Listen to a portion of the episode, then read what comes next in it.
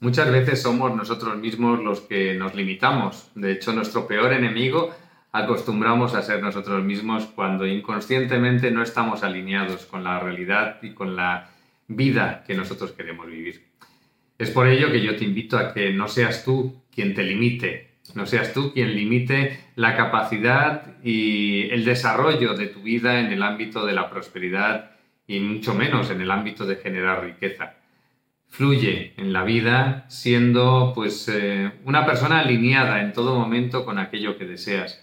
Dale a tu subconsciente las indicaciones oportunas para que todo fluya, para que las cosas se den de una forma fácil, de una forma rápida, para que te conviertas en eh, agua que se traslada por todas partes adaptándose a las circunstancias y fluyendo.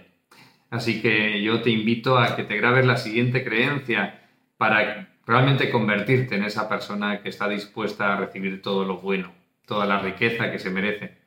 Grábate la creencia, estoy dispuesto a recibir toda la riqueza que merezco. Estoy dispuesto a recibir toda la riqueza que merezco. Simplemente cierras los ojos y repites mentalmente la creencia tres, cuatro, cinco veces mientras te vas pasando el imán, haciendo este recorrido desde el entrecejo hasta la nuca. Y a partir de ahí, abierto como estás o como estás. Eh,